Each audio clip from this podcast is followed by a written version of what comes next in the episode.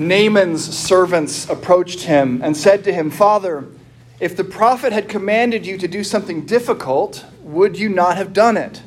How much more when all he said to you was, 'Wash and be clean'?" Please pray with me. Dear God in heaven, we ask you to join us here this morning, and we trust that you have kept your promise and are here. May my words be your words, and all of our thoughts your thoughts. We pray this in Jesus' name. Amen. Amen.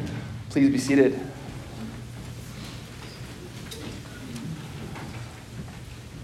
No one has ever looked at my resume and gone, "Oh." And while I can't be sure why that is, I think it has to do with two specifically unimpressive lines on there. First, there's the one that says, "Bachelor of Arts, the University of Arizona." And then there's the one that says, "Major, Communications." I know, believe me, I know. There's even a moment in a Simpsons episode where they make fun of communications majors. A doctor is trying to comfort an injured football player by reminding him that he can always fall back on his major in, "Good Lord, communications." And the player, weeping, admits that it's a phony major. It's funny, there was a little workshop that I attended as I approached graduation at Arizona that was specifically designed to help us prepare our resumes for the job market. And they never once told us to go back and get a more impressive degree from a more impressive school. Although I'll tell you, I actually find it kind of a blessing that impressive was out of my reach from the very beginning, because I'm wired just like everyone else. I desperately want to be impressive, but I can, in a sense, give up on that quest. It's a relief, really. No matter what I do, no matter the weight of my other accomplishments, I will always have those two lines on my resume, shining a bright light on how deeply average I am. The University of Arizona, communications major. But there are people for whom extraordinary is a crucial self-identification, and it can become an unbearable weight, threatening even to ruin their lives. And Naaman, the Syrian general, was one of these. Though a successful warrior, Naaman has a problem. He has leprosy. But in a stroke of luck, though he's from Damascus, his army has recently captured a slave girl from Samaria, and she says that she knows of a prophet who can heal him. So Naaman sets off on this long journey from Damascus to Syria. But he doesn't just go, does he? He has to get all geared up first. He has to, in a manner of speaking, prepare his resume. He gets a letter from his king to the Samaritan king. My, look at what connections he has. And he outfits his caravan. He wants to make sure that everyone knows, especially this prophet that he's going to eventually meet, that he is no average man. He's loaded down with 10 talents of silver, 6,000 shekels of gold, 10 sets of garments. You should know that if we were to convert these to modern measurements, that's 750 pounds of silver and 150 pounds of gold. It is in no way an average amount of money. Naaman has created a traveling announcement of his extraordinary status. Successful military man, friend of kings, and head of a rich and powerful household. This is a great resume. Eventually, Naaman gets to Samaria, and after meeting the king, Elisha the prophet hears of his condition, and that's when the story starts to get interesting. Naaman comes with his horses and chariots in all his extraordinariness to Elisha's house, but the prophet does not even deign to come to the door. Elisha sends a messenger out to him, saying, "Go wash in the Jordan 7 times, your flesh shall be restored and you shall be clean." And Naaman is furious. He's been disrespected. I thought that for me, he would surely come out and stand and call on the name of the Lord his God, and would wave his hand over the spot and cure the leprosy. Are not Abana and Pharpar, the rivers of Damascus, better than all the waters of Israel? Could I not wash in them and be clean? Do you hear it? I'm Syrian. I'm a general. I'm rich. I'm special. I thought I was extraordinary. And so Naaman, incensed, starts to go off in a huff. Scripture calls it a rage. He's really angry that his extraordinariness isn't being acknowledged. So angry, in fact, that he's willing to leave without his healing. He's going to go home, still a leper. But his servants say, wait a minute. If the prophet had asked you to do something hard or charged you a bunch of money, wouldn't you have done it? Wouldn't you have paid it? So why aren't you going to do it when he only asked you to do something easy and free? And so Naaman relents, does the easy thing, and is made clean. So what's going on here? What does Naaman's story teach us about ourselves? And more importantly, what does it teach us about God and the way he works? Is there any good news for us in this story of a proud, leprous general who is eventually healed almost despite himself? Well, yes. And I've got three things for you this morning. Three things that we can learn from this story. First, we learn that everyone, ordinary and extraordinary alike, needs healing. Second, we learn that everyone desperately wants to earn whatever they get. And finally, we get good news. The gift that leads to healing, indeed, the gift that gives us eternal life, comes completely for free. And shortly after I graduated from college, I was invited to attend a party that included a bunch of Harvard graduates. It was a post-rehearsal dinner party for a friend who had gone to Harvard, and a bunch of his college friends were in town for the wedding. And I remember being very intimidated walking up the walk to this house in which the party was happening. Remember, University of Arizona, communications major. But then an amazing thing happened. It turned out that these were all normal people. I mean, yes, they were smart, and many of them were smarter than me, but they weren't in any fundamental way extraordinary. And that's the first thing that we learn from this story about Naaman and Elisha, something that Elisha is wise to show the proud military man. Though Naaman has all the trappings of importance, he's the Harvard graduate of his time, he is completely normal in one profound way. He's sick, and there's nothing he can do about it. He's needy. He has leprosy and needs to be healed. In his need for healing, Naaman the general, just like that house full of Harvard graduates, is just like me and just like you. That's why Elisha refuses to acknowledge Naaman's specialness, even going so far as to send a servant to him with the healing instructions. You're not so special, Naaman, and it's important that you learn that. You're just like everyone else. We all need to be healed. So that's our first point.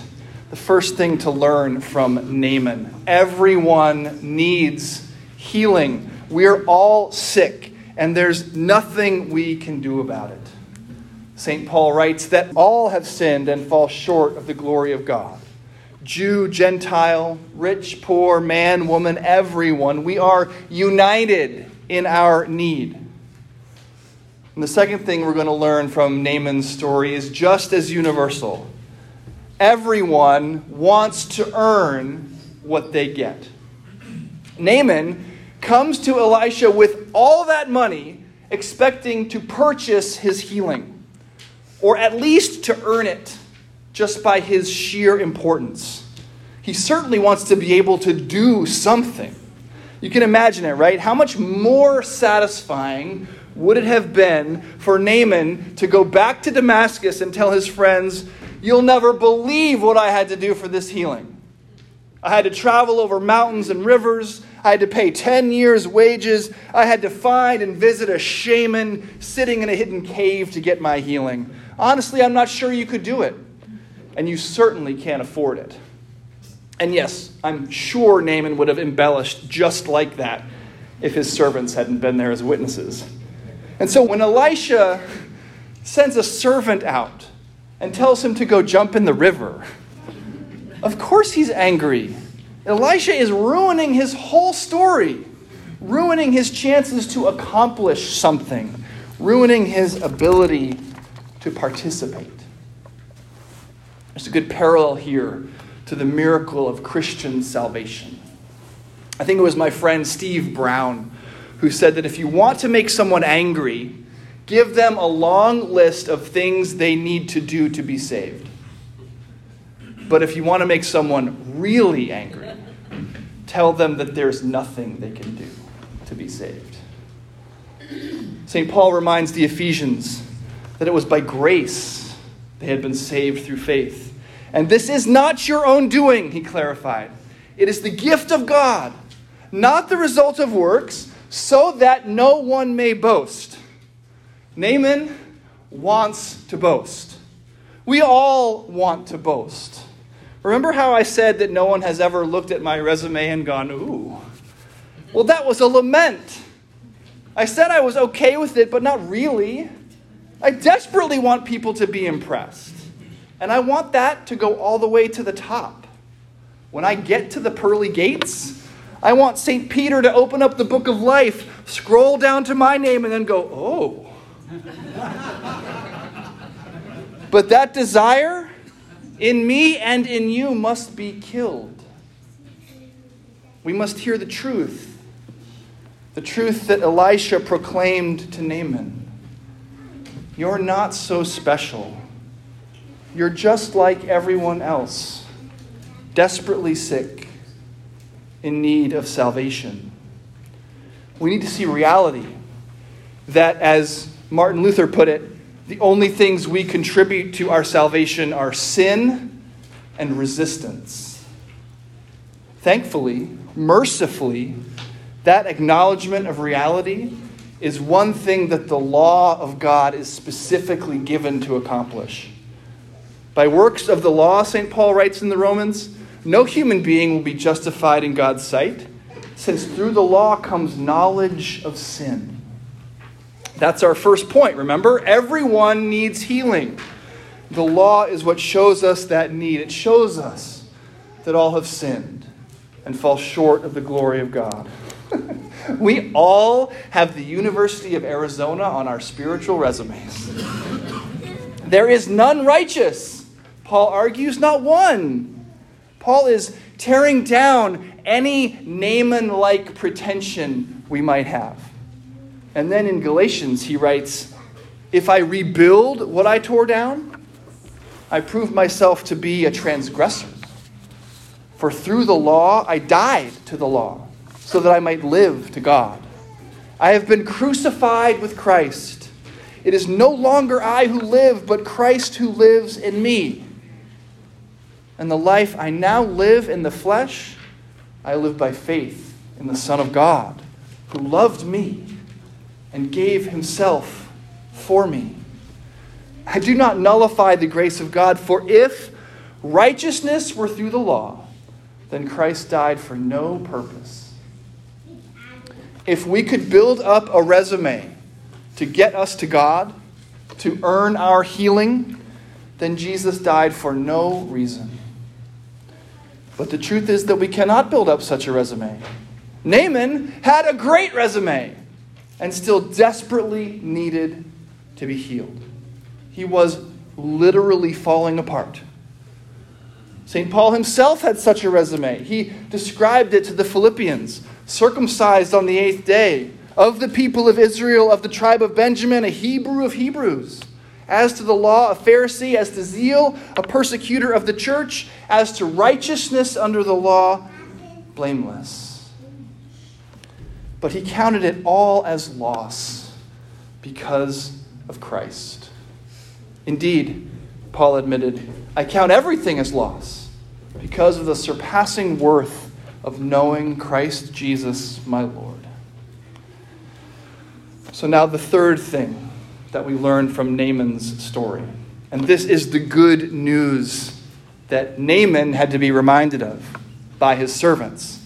It is also good news for us today. It is why we are gathered here, to be reminded of this good news. The good news for sick and desperate sinners. The healing that lasts, the redemption that cannot be earned, is given for free. New life is yours for free. As Naaman is stomping off, ready to go home, a leper, his servants run up beside him. Master, if the prophet had asked you to do something difficult or made you pay all that money, wouldn't you have done it? How much more should you do it now that you've only been told to do something easy? Now, I'm not going to lie. Having Harvard on your resume instead of Arizona is an advantage. It can get you stuff. Job prospects, a leg up, even some oohs and ahs. And having anything other than communications major will probably get you ahead in this life. But as Naaman discovered, the law of Almighty God is no respecter of resumes. In the face of his holiness and power, we are all rendered equal and equally needy. There's a simple illustration of this. We all die. Naaman's power and riches did not protect him from leprosy. Harvard graduates, Arizona graduates, and Syrian generals are all just people, broken sinners in the hands of a righteous God. But this righteous God has decided to save sinners. And he's decided to make it easy. This is the gospel, the good news for us today, for you, that the heavy price for that salvation, far richer than 10 talents of silver, 6,000 shekels of gold, and 10 sets of garments, the heavy price for that salvation was the very life of Jesus Christ, the perfect Son of God. And it's been paid in full by God. In Christ. There is nothing you can do. There is nothing you need to do. Jesus paid it all. All to him I owe. Sin had left a crimson stain. He washed it white as snow. Elvina Mabel Hall wrote those words in 1865. And though she might have been thinking about Jesus' cleansing of a leper in the New Testament, her words are perfectly appropriate to Naaman too. Lord, now indeed I find thy power and thine alone can heal the leper's spots and melt the heart of stone. Jesus has paid it all. There is nothing you can do. But don't get mad. Don't stomp away. Don't leave without your healing. This is not a judgment. This is good news. In Christ, it has all already been done.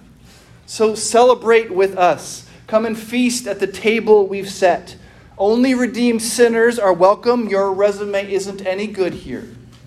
You are one with us in your sickness and need. And one with us in the new life purchased in full by Jesus Christ, your Savior. In him, your crimson stains have been washed white as snow. Amen. Amen.